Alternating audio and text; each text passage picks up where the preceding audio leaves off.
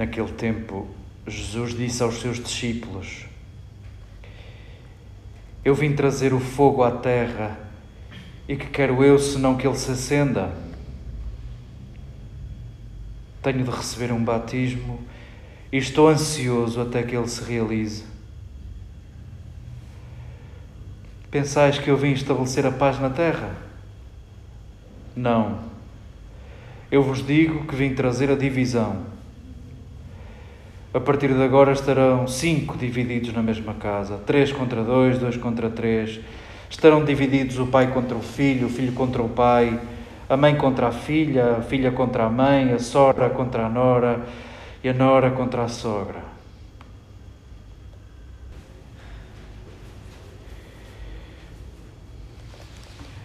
Queridas irmãs, querido irmão, queridos amigos, a nora contra a sogra ainda é um clássico. Agora, agora o resto eh, é difícil dizermos que isto é uma palavra de salvação e ficarmos satisfeitos com tudo isto.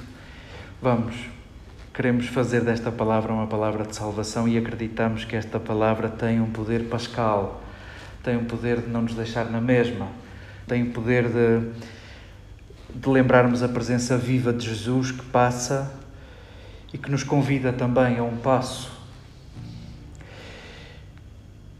Em primeiro lugar, há muita ironia neste texto. Há muita ironia. E a ironia que Lucas coloca na boca de Jesus tem, vamos, duas finalidades. Há uma finalidade narrativa.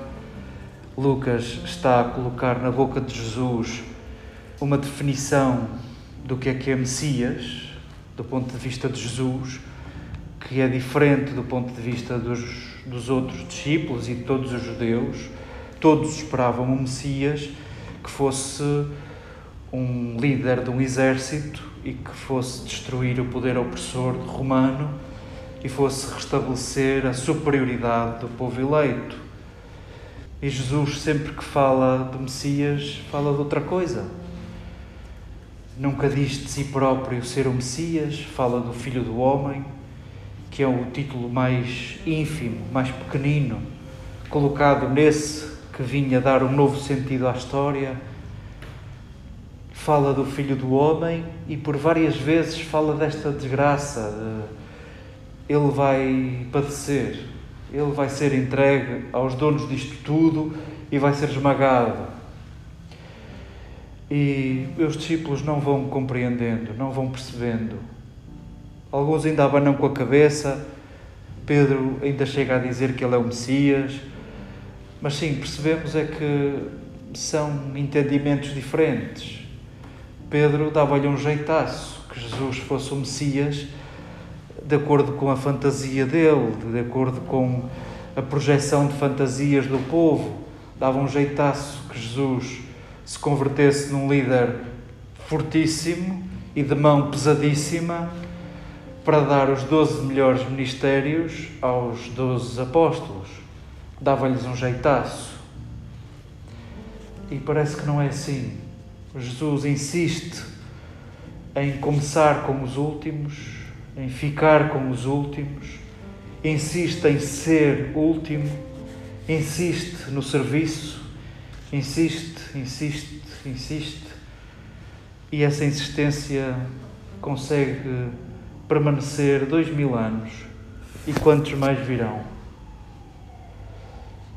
Há uma primeira ironia colocada na boca de Jesus para cumprir uma finalidade narrativa. Jesus está a explicar o que é que vai acontecer e ao mesmo tempo há uma intenção de Lucas à sua comunidade, aos seus leitores, que já experimentam divisões que já experimentam perseguições, que já experimentam serem ridicularizados por serem uma seita desse nazareno, desse judeu marginal do norte da Galileia.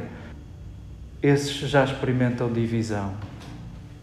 E em certa medida, esta ironia do pensais que eu vim trazer a paz. É claro que vens trazer a paz, Jesus. É claro que vens trazer paz. Tu és o Deus da paz. Tu és o rosto do Deus da paz. É claro que vens trazer paz. Porquê é que dizes que não? Talvez porque este texto precisa de mim e de ti, precisa dos filhos e dos pais, das noras e das sogras, dos filhos, das filhas, das mães e dos pais, precisa de todos. Porque em rigor a paz constrói-se com todos. Jesus começou com os últimos para que ficasse claro que isto é para todos. Se começasse pelos mais fortes, se ele começasse pelos mais ágeis, se começasse pelos mais puros, se começasse pelos mais importantes, se começasse pelos mais ricos, ia demorar muito até chegar a minha vez. Ia chegar muito, ia demorar muito até cabermos todos. Começa pelos últimos para que fique claro que cabem todos.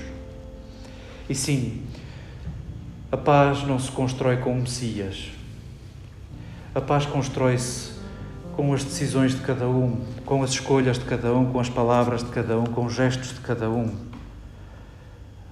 Versículos antes deste parágrafo que nós escutávamos, começávamos a ver a oposição a Jesus e gente que, na hora de escolher entre seguir Jesus e safar-se, até Pedro, ao dizer tu és o Messias, está numa lógica de se safar a ele próprio.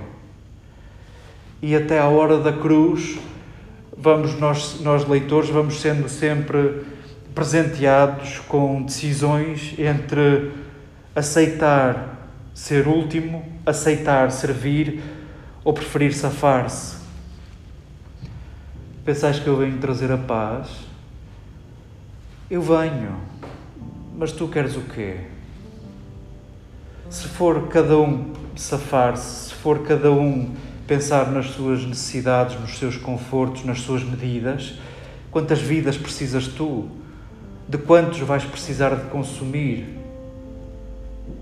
Sim, eu venho trazer a paz e a paz que eu te ofereço é a possibilidade de seres dom, a possibilidade de tu seres pão, a possibilidade de seres alimento, de partilhares o teu orçamento, o teu tempo, os teus afetos, a tua agenda, os teus contactos, saberás tu melhor do que eu.